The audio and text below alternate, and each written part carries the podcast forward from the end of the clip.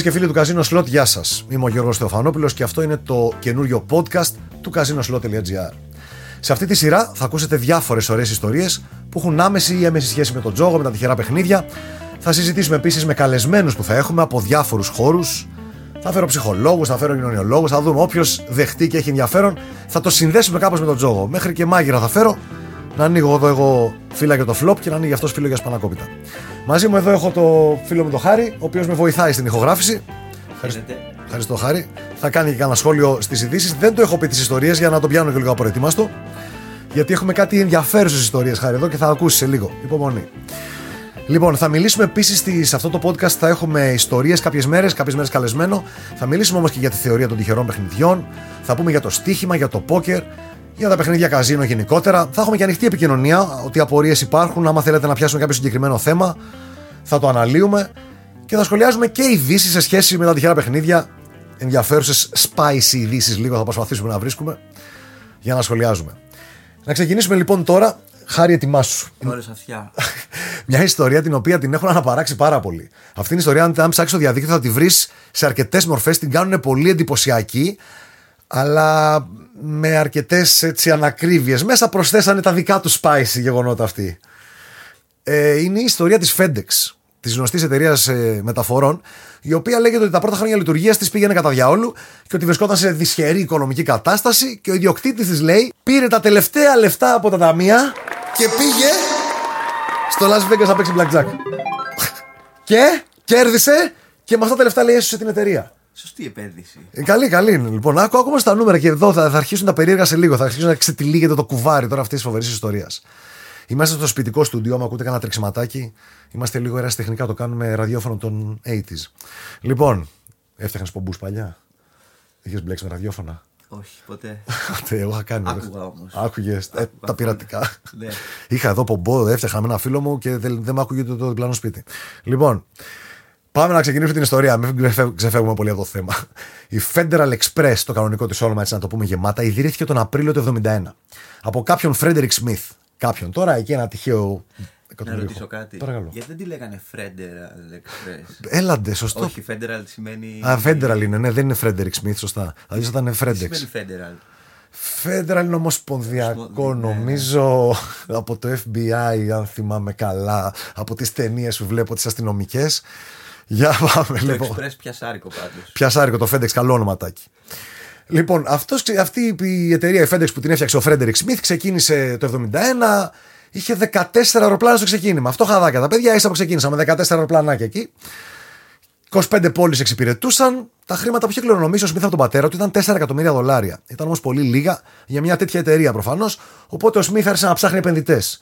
Βρήκε τελικά, βγήκε στη γύρα και βρήκε κάτι φιλαράκια και του δώσαν 80 μύρια. Δανεικά. Ε, το, του είπαν εντάξει, καλή ιδέα. Έχεις πάρω 80 εκατομμύρια. Βρήκε επενδυτές λοιπόν μαζί, αρχικό κεφάλαιο 80 εκατομμύρια. Έχουν σημασία τα ποσά. Σημειώστε τα γιατί έχει, έχει, έχουν σημασία για τη συνέχεια της ιστορίας. Να πούμε λίγα πράγματα για τον Σμιθ τώρα, τι άνθρωπος είναι. Ο Σμιθ γεννημένος το 1944, τον Αύγουστο του 1944, και εγώ Αύγουστο, έχουμε πολλά κοινά με τον Σμιθ. Είχε ευκατάστατου γονείς, εκεί λίγο χωρίζουμε. Ε, γεννήθηκε και έμεινε σε ένα προάστιο του Μέμφυ. Ο πατέρας του λοιπόν ήταν αυτοδημιούργητος. Πολλές μπουρδες λέω, πάμε στην ιστορία. Ο πατέρας του ήταν αυτοδημιούργητος επιχειρηματίας, πέθανε όμως όταν ο Φρέντερικ ήταν μόλις 4 ετών. Όταν ε, ο Φρέντερικ μεγάλωσε, πήγε και σπούδασε στο Yale, όπου πάει ο κάθε νεαρός που θέλει να σπουδάσει και σέβεται τα λεφτά του πατέρα του. Ο Σμιθ λοιπόν κατατάχθηκε μετά το Yale στο στρατό, πήγε και υπηρέτησε ως λοχείας. Να το κοινό. Και εγώ λοχεία στο στρατό ήμουνα. Άρα. Λοιπόν, Το budget λείπει μόνο, ε. Τα 80 μοίρια. Χαλάτε. Όπως είχε λοιπόν ο ίδιος ο Σμιθ το 1998 σε μια συνέντευξη στο περιοδικό Fortune, η εμπειρία λέει που απέκτησε στο Βιετνάμ ως λοχείας, που είχε δι- υπό τη διοίκησή του στρατιώτες, του έδωσαν λέει τεράστια, τεράστιες βάσεις, πολύ δυνατές βάσεις για να διοικήσει σωστά το προσωπικό του στην επιχείρηση. Θεωρεί λοιπόν ότι στο στρατό έμαθε πώς να φέρεται σωστά και δίκαια στους υπαλλήλους του. Τώρα αυτό εντάξει, έτσι πιστεύει αυτός ότι του έδωσε αυτό, αυτή τη βοήθεια ο στρατός. Την πρώτη λοιπόν ημέρα λειτουργίας της FedEx λένε τα νούμερα ότι μετέφερε 186 πακέτα. Έτσι έχει καταγραφεί αυτό το νούμερο. Ότι α, κοιτάξτε που ξεκινήσαμε από 186 πακέτα μόλις την πρώτη μέρα. Χρειάστηκε λοιπόν λίγος καιρός πριν η εταιρεία να αρχίσει να έχει έναν αξιόλογο έτσι όγκο εργασίας, ώστε να αρχίσει να επεκτείνεται και λίγο σε περισσότερες πόλεις. Μόλις όμως η εταιρεία άρχισε να μεγαλώνει και να γεμίζει και τον Σμιθ και τους επενδυτές με αισιοδοξία ότι τα πράγματα θα πάνε καλά, ήρθαν τότε απότομα αυξήσεις στις τιμές των καυσίμων. Και έτσι μέχρι το 1974, τρία χρόνια ήδη λειτουργίας, η FedEx φτάνει να χάνει ένα εκατομμύριο δολάρια κάθε μήνα. Τα ποσά. Ένα εκατομμύριο δολάρια το μήνα να χάνει. Με 80 εκατομμύρια αρχικό κεφάλαιο. Ο Σμιθ λοιπόν πήγε και ζήτησε από τους επενδυτές περισσότερα χρήματα για να στηρίξει την επιχείρηση. Αυτοί αρνήθηκαν. Του λένε μεγάλε, το καράβι πάει στα βράχια. Η χρεοκοπία ήταν κοντά, ο Σμιθ δεν το βάζει κάτω. Εκεί όμως ξαφνικά η μοίρα έρχεται και του λέει: Ελλάδα, αγόρι μου, έχω να σου πω δύο λογάκια. Εδώ λοιπόν λέει η ιστορία ότι ο, ο Σμιθ βρισκόταν κάποια φάση στο αεροδρόμιο του Σικάγο και περίμενε την πτήση του για να επιστρέψει στο σπίτι του στο Μέμφυ. Μετά, μάλιστα, από μια αρνητική απάντηση, είχε ήδη φάει μία ακόμα χιλόπιτα από επενδυτή για κεφάλαια ενίσχυσης. Αποφασίζει λοιπόν ξαφνικά εκεί πάνω στην τρέλα, τα έχει πάρει κρανίο, αλλάζει την πτήση του και λέει: Θα πάω Βέγγα. Αυτή είναι τακτική. Αυτές, αυτές είναι αποφάσεις. Απόφαση. Εδώ λοιπόν όμως είναι που η ιστορία αρχίζει λίγο να, να χωρίζει, να παίρνει λίγο διαζύγιο με την αλήθεια. Σύμφωνα λοιπόν με τον, με τον μύθο, ο Σμιθ πήρε μαζί του 5.000 δολάρια για να παίξει στο καζίνο, τα οποία ήταν και καλά τα τελευταία χρήματα στα ταμεία της εταιρείας. Όταν όμως μιλάμε για μια εταιρεία με αρχικά κεφάλαια 80 μύρια, πόσου κάρε χάρη να ακούγεται 5.000 τα τελευταία στα ταμεία; Είναι αυτό που λέμε είχε πιάσει πάτο. Είχε πιάσει πάτο σίγουρα. Αλλά ρε παιδί μου, τι 80 μοίρα 5.000 είχε μείνει; 5.000 έχει κλείσει καιρό πριν. Μπορεί να χρώσταγε και ΔΕΗ εκτός από καύσιμα. λοιπόν, σύμφωνα λοιπόν με τις πιο αξιόπιστες πηγές, αυτά τα χρήματα δεν ήταν σε καμία περίπτωση τα τελευταία της εταιρείας. Σίγουρα δεν ήταν αμεληταίο ποσό, λέγεται για τον Σμιθ, αλλά επίσης σίγουρα δεν ήταν ζωτική σημασίας για την εταιρεία. Στο Las Vegas ο Σμιθ πάει και είπε θα παίξω blackjack. Ακουμπάει τα 5, σηκώθηκε με 27.000. Καλό, καλή νίκη. Καλό, αλλά 27.000. Εδώ ο μύθος λοιπόν που αναπαράγεται από τους περισσότερους αναφέρει ότι με αυτές τις 27.000 σώθηκε η εταιρεία. Και συνέχισε να δουλεύει και σήμερα έχουμε τη FedEx. Και εκεί τελειώνουν όλα τα άρθρα που θα βρεις στο Ιντερνετ. Τα περισσότερα να πούνε αυτό. Ήταν φοβερή ιστορία. Μπράβο, παιδιά. Κοίτα, και στην αρχή είχε 4 εκατομμύρια Τέσσερα είχε. δολάρια budget και βρήκε 80. Βρήκε 80 επενδυτές. Με τα 27 πόσα μπορεί να βρει; Α, επειδή θα πάει να πει με καλός στο Blackjack, οπότε θα βρει κι άλλους. Αυτός το είχε την πυθό μάλλον. Οι 27.000 λοιπόν, ε, όπως έχει δηλώσει ο Σμιθ για αυτή τη φάση αργότερα, το οποίο τα μέσα αρχίζουν να αγνοούν εδώ αυτές, αυτά τα στοιχεία.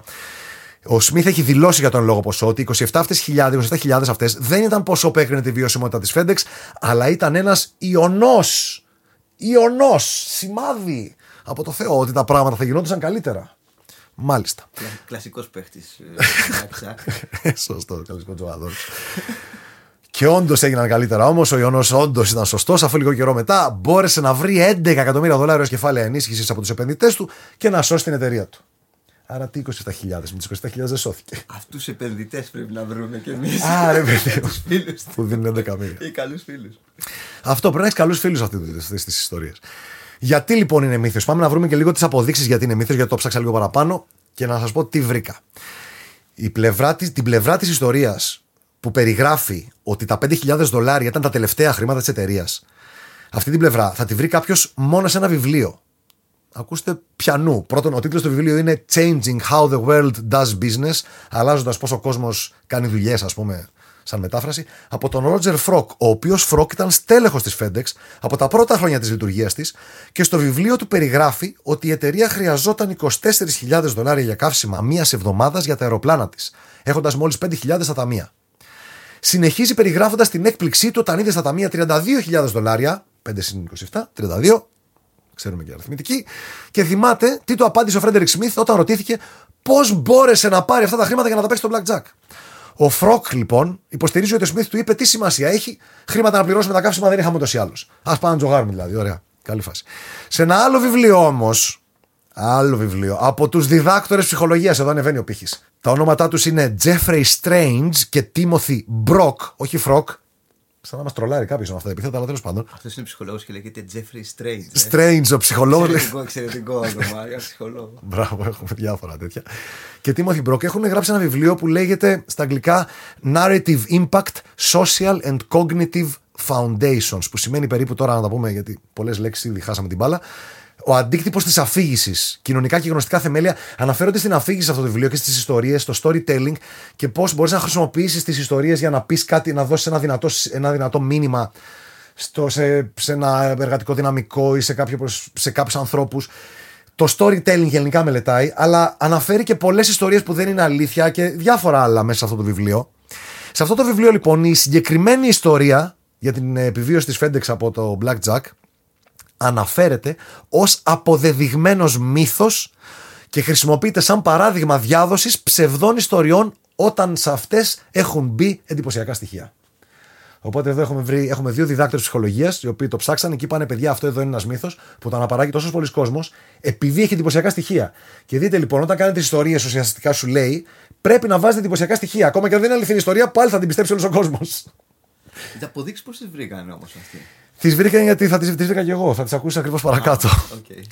Λοιπόν, τέλος, ο ίδιος ο Σμιθ να λοιπόν πώς αρχίζουν οι αποδείξεις. Ο ίδιος ο Σμιθ έχει δηλώσει σε μια συνέντευξη που του πήρε ο Τσάρλι Ρόουζ ότι υπάρχει αρκετός μύθος σε αυτή την ιστορία, αφού τα εν λόγω χρήματα δεν ήταν σε καμία περίπτωση σωτήρια για την εταιρεία. Είπε χαρακτηριστικά ότι η εταιρεία χρωστούσε πολύ περισσότερα από 27.000 δολάρια εκείνη την περίοδο και πως τα κέρδη από το Las Vegas ήταν ουσιαστικά σταγόνα στον ωκεανό. Δεν, δεν έσωσαν την εταιρεία και ούτε ποτέ είπε αυτός κάτι τέτοιο. Το έγραψε σε ένα βιβλίο ο Φρόκο, συνεργάτης του στην FedEx και το πήραν οι άλλοι και το πήγανε, τα απογειώσανε. Γιατί δεν είπε ότι κέρδισε 270.000 για να γίνει εντυπωσιακό; Αφού, ε, είπε ότι είναι, αφού είπε το ψέμα ότι ήταν σημαντικά. Ναι. δεν έβαζε μερικά μηδενικά ακόμα. Λίγο ένα μηδενικό ακόμα. Θα μπορούσε να το κάνει πιο καλά. Σε πιάσανε, ρε φίλε. Λοιπόν. Για να δούμε τώρα τι έγινε μετά, γιατί έχουμε και δύο στοιχεία ακόμα. Να δούμε καταρχήν με τη FedEx τι έγινε αργότερα. Ότι η εταιρεία βρέθηκε να χάνει τότε. Είχε, έφτανε, είχε φτάσει να χάσει τα δύο πρώτα χρόνια που είχαν ένα εκατομμύριο δολάρια το μήνα που είπαμε.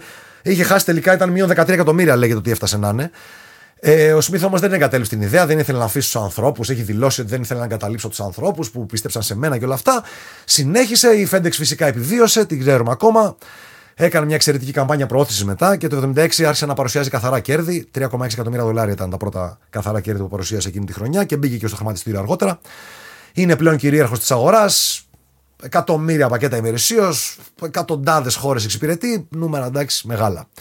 Η αξία της περιουσίας του Φρέντερικ Σμιθ σήμερα από τα 4 εκατομμύρια που κληρονόμησε τον πατέρα του είναι στα 14 δισεκατομμύρια σήμερα. Να είναι καλά η Amazon. Amazon. Αυτός είναι στη FedEx. Αυτός μεταφέρει τα πακέτα παρακαλώ. λοιπόν, η εργασία του στο Πανεπιστήμιο τώρα, να πούμε και μια εργασία στο Πανεπιστήμιο που έκανε, που βρήκα και αυτό και το λέει ο Σμιθ, το αναφέρει αυτό σαν παράδειγμα γιατί του έχει μείνει. Ε, θα, σε αυτή την εργασία έκανε λέει, μια εργασία στο Πανεπιστήμιο στο Yale όταν ήταν στα μέσα της δεκαετίας του 60 ο ιδρυτής της FedEx, ο Φρέντερικ Σμιθ. Έγραψε λοιπόν μια εργασία που περιέγραφε την ιδέα του για μια εταιρεία μεταφορών προσαρμοσμένη στη νέα εποχή της τεχνολογίας, τι αερομεταφορές και όλα αυτά. Η εταιρεία θα χρησιμοποιούσε, έγραφε το σχέδιό του τότε, το project που είχε κάνει για την εργασία του, ότι θα χρησιμοποιούσε τα δικά της αεροπλάνα για να μεταφέρει όσο το δυνατόν γρηγορότερα τα πακέτα, τα δέματα των ανθρώπων που την εμπιστευόντουσαν. Ο καθηγητής του λέει τότε, έχει πει ο Σμιθ, έχει πει αυτά, η ο Σμιθ για όλα αυτά βέβαια. Ο καθηγητής του δεν εντυπωσιάστηκε λέει από την εργασία του και του έβαλε βαθμό C, το τρίτο γράμμα του αλφαβήτου, ABC, γάμα σαν να λέμε στα ελληνικά, χαμηλό βαθμό. Και το σχόλιο του καθηγητή ήταν ενδιαφέρουσα ιδέα και καλά διαμορφωμένη, αλλά για να πάρεις λέει μεγαλύτερο βαθμό θα πρέπει να είναι και πραγματοποιήσιμη. Πολύ λογικός ο καθηγητής. Είναι λογικό μου φαίνεται. Και ξεκινάς με πέντε αεροπλάνα. Ναι, άμα το πλάνο σου περιλαμβάνει πέντε αεροπλάνα. Θυμάμαι και εγώ μια εργασία έτσι που είχαμε φοιτητές. Μας βάζει ο άλλος και εμάς να κάνουμε μια τέτοια εργασία. Και εμείς τι εταιρείες με αεροπλάνα. Ο άλλο ο φίλος μου πήγε και παρουσίασε ιδέα για pet. Περίπτερο. Για περίπτερο. Για pet shop. Στη γειτονιά μου δεν έχει περίπτερο. Θα κάνω περίπτερο. Κάνει ο άλλος, λέει, κάνει ένα σχέδιο. Μας είχε βάλει να κάνουμε και τη διαφήμιση της εταιρείας ε, ο καθηγητής και να την παρουσιάσουμε στο αμφιθέατρο. Και κάνει ο άλλος τη διαφήμιση της εταιρείας και το ονομάζει το pet shop Petseflair. Πολύ περίεργο. Πρέπει να ξεκαθαρίσω τώρα το, ότι το Petseflair το ήταν κάτι προσωπική μας λέξη που το χρησιμοποιούσαμε για να περιγράψουμε στις συζητήσεις το ανδρικό μόριο. Ότι είχαμε βρει αυτή τη λέξη μόνοι μας γιατί τη βγάζαμε. Παρέα, ήμασταν το παρεάκι και βάζει αυτό στο παίζει για να γελάσουν. Προφανώς το βάζει σαν τίτλο στην επιχείρησή του, με σαν ονομασία στην επιχείρησή του. Πάει, ανεβαίνει στο αμφιθέατρο, κάνει την παρουσίαση του Pet Shop Petzefler. Έχουμε λιώσει στο γέλιο από κάτω προφανώς. Κάποια φάση ο καθηγητής, μπράβο, φίλε, να λέμε και ονόματα τώρα. Καλή ιδέα, καλά τα πήγες. Ερωτήσεις έχουμε από κάτω. Ε, φυσικά, εγώ σηκώνω χέρι. Παρακαλώ, ο Θεφανόπουλος έχει μια ερώτηση. Ναι, ήθελα να ρωτήσω το όνομα αυτό το περίεργο, πώς σου ήρθε; Και αυτός είχε ετοιμάσει απάντηση παίρνει το μικρόφωνο, ήταν το όνομα του σκύλου μου που έχει πεθάνει πια. Και παράνε παλαμάκια. Όχι, παράνε παλαμάκια. Όλοι ξέρεις, έπεσε λίγο. Ω, ρώτησε ευαίσθητο θέμα. Ναι, με φέρνει ναι. σε δύσκολη θέση και καλά. Τον έβρισα μετά, μου λέει σε περίμενα, μην νομίζεις. Έξυπνος, θα πάει μπροστά αυτό. Θα πάει μπροστά. Έχει πάει, έχει πάει καλά. Θα τον φέρουμε εδώ να μας κάνει ένα, ένα θάνατος καλεσμένος, ελπίζω αργότερα. Θα πούμε, θα, θα πούμε την εργασία και με αυτόν. Τέλος πάντων, αυτά με την ιστορία της FedEx, η οποία πλέον η αξία της έχει ξεπεράσει τα 35 δισεκατομμύρια δολάρια. Αυτά λοιπόν με το πρώτο μέρος της εκπομπής, το οποίο αναλύσαμε αυτή την ωραία ιστορία της FedEx και θα πηγαίνουμε με τέτοιες ιστορίες. Ελπίζω έχουμε αρκετές ιστορίες να πούμε και να τις πούμε πιο ωραία και αναλυτικά. Θα βρούμε και τα πατήματά μας. Πρώτο podcast είναι, αν κάναμε λαθάκια, αν μίλαγα λίγο γρήγορα, το ξέρω. Θα τα βρούμε σιγά σιγά. Θα περάσουμε τώρα στο δεύτερο μέρος της ε, της σημερινής μας εκπομπής που θα είναι ο σχολιασμός κάποιων στοιχηματικών ειδήσεων λίγο spicy. Αυτά που μου αρέσουν. Μπράβο. Έτσι. Ποδόσφαιρο, ποδόσφαιρο. Από όλα, από όλα. Λίγο υπομονή. Ωραία. Θα τα δούμε αμέσως. Να πέσει το σήμα του δεύτερου μέρους, παρακαλώ.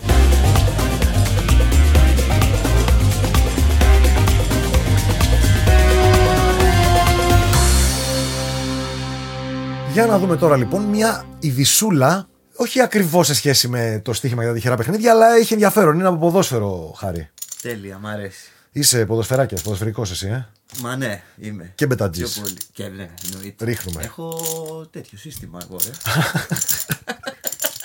Εγώ κερδίζω, έχω σύστημα. το έχει λύσει αυτό. ναι, ναι, ναι, ναι. Το θυμάμαι ένα καλοκαίρι που είχα αρχίσει τότε να ασχολούμαι με το στοίχημα. Πήγαινα ε, σε κάνα σερβιτόρο που πιάναμε συζήτηση και μου λέει: Τι δουλειά κάνεις, ε, του λέω: Ασχολούμαι λίγο με το στοίχημα. Όλοι σε όσους το έλεγα, η πρώτη τους κουβέντα σαν απάντηση ήταν Α, φίλε, εγώ έχω ένα σύστημα. είναι όλοι έχουν ένα συστηματάκι. Πρέπει να... Ακούω ήχο από μάρκες. Τι έπιασες τι μάρκες, εσύ δεν αντέχεις, ε; Ναι, είναι ωραίο. Δεν είναι ωραίος ήχος. Ταιριάζει, ταιριάζει, ναι. Σαν να είμαστε στο απόκαιρο, λοιπόν. Έχουμε εδώ και μάρκες για να παίζουμε. Για να δούμε λοιπόν αυτό που έγινε. Δεν είναι δισούλα, να πούμε, ειδήσεις. Θα το έχετε πάρει χαμπάρι όσοι ασχολείστε. Είναι το Milan Spezia που έγινε 17 Ιανουαρίου το Ματσάκιον. Μίλαν Σπέτσια λοιπόν στην έδρα της Μίλαν. Η Μίλαν ήθελε την νίκη για να καβαλήσει κορυφή. Γίνεται ένα πέναλντι στο τέλος του ημιχρόνου. 0-0 πάει το μάτσο εκεί. Η βλακεία του τέρμα του Σπέτσια έχει φύγει ένας δεξιά της Μίλαν. Βγαίνει ο τέρμα της Σπέτσια Γιούχου με το πόδι στον αέρα. Τον γκρεμίζει. Βλέπει και βάρο ρεφ. Πλέον με το βάρ όλα βάρ. Μας έχει πεθάνει το βάρ. Βλέπει το βάρ, σφυρίζει. Κάνει το πέναλτι έξω. Συρτό δεξιά out. το βλέπει και ο γιος μου και μου λέει: Καλά, ρε πώς το χάσε. ο γιος μου 9 χρονών. Λίγο μετά, όμως, ένα λεπτό μετά, στις καθυστερήσεις ακόμα του πρώτου μηχρόνου, κάνει το 1-0 η Μίλαν. Οπότε, ωραία, ηρεμούν πάλι καλά. Πάνε στα αποδητήρια με το 1-0. Φαβορεί. Μίλαν το πιάνουμε στο στοίχημα. Το πιάνουμε όσοι έχουν παίξει τον Άσο εκεί, το κλείνουμε παρολί και τέτοια. το πουλάμε, Γιώργο. Εγώ δεν είμαι του Κασάουτ καθόλου, ρε φίλε, να πληρώνω διπλές γκανιώτες τώρα, αλλά άμα είναι πολλά τα λεφτά, Άρη, τι να κάνουμε; Άμα κρίνονται πολλά και καίγεται το ποπός μας, ε, το πατάς στο Κασάουτ, το έχω κάνει εγώ. Λοιπόν, ε, μπαίνει δεύτερο ημίχρονο, 64, Σπέτσια 1-1. Σου είπα να το πουλήσουμε, ρε Γιώργο. Δεν μ' ακούς. έλα, έλα, τώρα θα τρέχουμε. Ελάτε. Μπαίνει η φωτιά στο ποπό μας στη Μίλαν, αρχίζουν να τρέχουν να πηγαίνουν. Στο 93 λοιπόν γίνεται η κρίσιμη η επίμαχη φάση που έχει προκαλέσει τις αντιδράσεις. Βγαίνει η Μίλαν, είναι στην επίθεση Μίλαν, γίνεται μια πάσα προς τον Junior Messiah ακριβώς τη στιγμή της πάσας, ο οποίος είναι μέσα στην περιοχή μόνος του, τη στιγμή της πάσας τον γκρεμίζει ένας στη Σπέτσια. Αυτό που κάνει την πάσα, δεν θυμάμαι ποιος είναι. Ο Μεσάια παίρνει τη, την μπάλα, κάνει σουτ και βάζει γκολ αμέσως. Αλλά ο Ρεφ έχει σφυρίξει το φάουλ.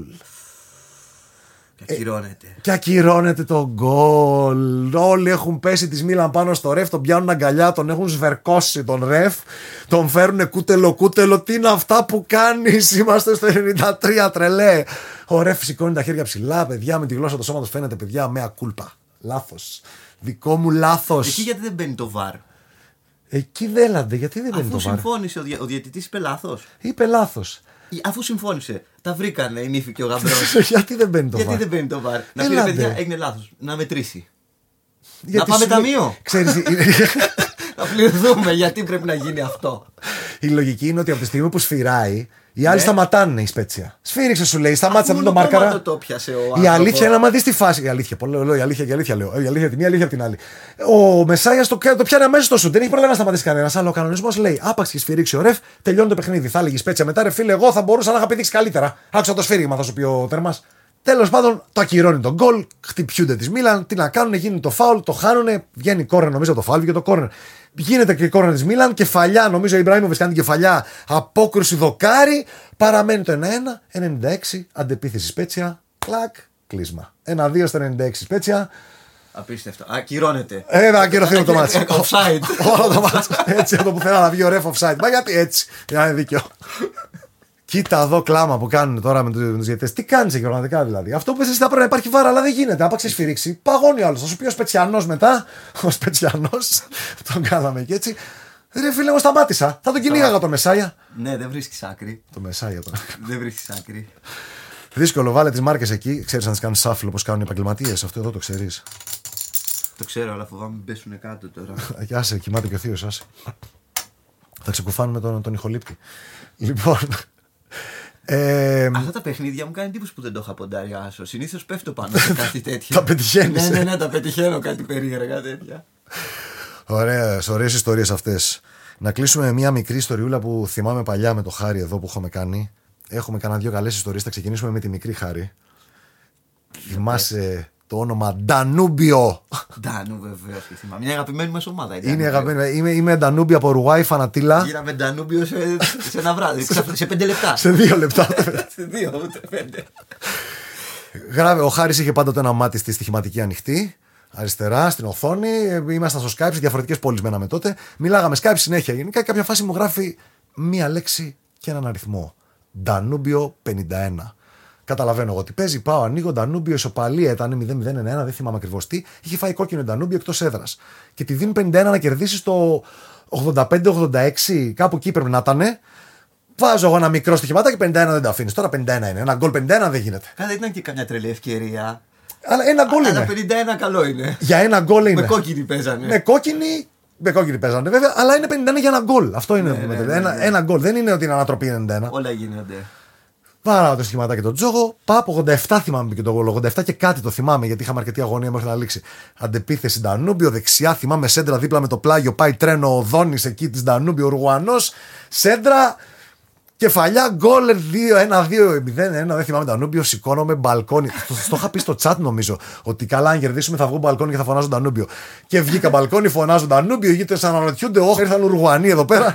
του λείπει η ομάδα του και ξαφνικά βγήκε μέσα στη νύχτα και φωνάζει Ντανούμπιο. Τι ομάδα, δεν θα ξέρουν ε, από Δεν θα ξέρουν. Θα νομίζω ότι είναι τίποτα μακαρόνια ιταλικά. Ελάτε. πω, πω, γυρνάμε εδώ αγωνία βέβαια μέχρι να λήξει. Δεν το έκανα κασάουτ ήρωα.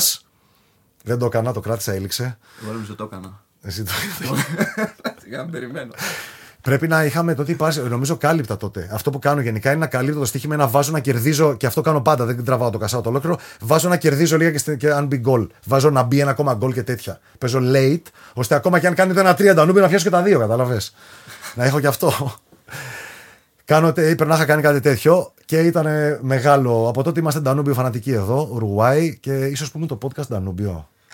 Δεν ξέρω, θα δούμε το όνομα. Έχω πιάσει και καλύτερο. Θα το πούμε σε άλλος. Άλλο, άλλο. Θυμάμαι και το καλύτερο, εδώ ήμουν κι εγώ. Λοιπόν, ευχαριστούμε πάρα πολύ. Αυτό ήταν ε, το πρώτο podcast του Casino Slot Μπεταράδες ε, κοινότητα. Μπείτε και στο Discord, εκεί συζητάμε. Εκεί θα, ανα- θα κάνουμε και αναρτήσεις για θέματα που σας απασχολούν και θα δούμε πώς θα φτιάξουμε και ένα. Πώς τα λέμε εκεί, sub ε, forum room, πώς τα λέτε εσείς οι νέοι εκεί. Εσύ... θα κάνουμε και ένα δωμάτιο, ένα. Ένα group, ξέρω εγώ. Ε, Δεν θες να όχι πεις. group, θα, θα φτιάξουμε μέσα στο Πεταράδες Καζίνο Slot ένα χώρο για να σχολιάζουμε τα του podcast και να ακούμε ιδέες, προτάσεις και τι θέματα σας απασχολούν για να τα πιάσουμε και εδώ να τα συζητήσουμε. Γιατί λέω να πιάσουμε και λίγο θεωρία, όπως είπα στην αρχή. Να συζητήσουμε και λίγο σοβαρά θέματα καμιά φορά. Θεωρία, δηλαδή, να φιλοσοφήσουμε. όχι, η θεωρία στοιχήματος, να μιλήσουμε πώς παίζεις σωστά στοίχημα και τέτοια πράγματα. Εγώ θα σου πω, αφού σου είπα, έχω βρει σύστημα. Α, ωραία. θα το λύσουμε λοιπόν. θα το λύσουμε εδώ με το χάρι, θα σας πούμε τα συστήματα και όλα τα μυστικά. Πάντα παίζετε όλα χ. Μάρτιν Γκέιλ. Λοιπόν, Και θα διπλασιάζετε όταν Όχι, θα παιδιά. είναι το πρώτο. Φτού, φτού, φτού, παιδιά, όχι μακριά από αυτά. Γέφυρες. αυτά είναι για γέφυρες. Λοιπόν, ευχαριστούμε πάρα πολύ που είχαμε τα αυτιά σας και την προσοχή σας για, αυτή τη- για αυτό το διάστημα, για αυτά τα λίγα λεπτά. Θα είμαστε δύο φορές την εβδομάδα. Τρίτες με συζητήσεις, ιστοριούλες, ειδισούλε και θεωρίες. Παρασκευές με καλεσμένο. Ε, και θα τα λέμε γενικά από εδώ και στο Discord. Όποιος θέλει να με βρει, να μου την πει, να μου κάνει παρατηρήσεις, να μιλάω πιο αργά ή ό,τι άλλο θέλει. Στο Discord είμαι διαθέσιμος και ανοιχτός σε όλους. Αυτά. Ευχαριστούμε πάρα πολύ και το Χάρη που ήταν εδώ για βοήθεια για πρώτη φορά. Σ' άρεσε, θα Τιμή ξανάρθει. μου. Ναι, ευχαρίστως. Ωραία, ωραία. Άμα έχεις ωραίες ιστορίες τέτοιες. Ωραία, θα έχουμε. Θα προσπαθώ να βρω ωραίες ιστορίες. ευχαριστούμε πολύ. Ε, Γιώργο, θα γίνεις Έλα. καλός παππούς. Να λες ιστορίες στα παιδιά. Στα εγγόνια. Και το έχεις με τις Ω, ιστορίες. κάτσε να πω στο γιο μου να τρέχει να κάνει παιδιά νωρίς. να προλάβω. Αυτά παιδιά. Θα τα πούμε σύντομα ξανά. Να είστε καλά. Γεια σας.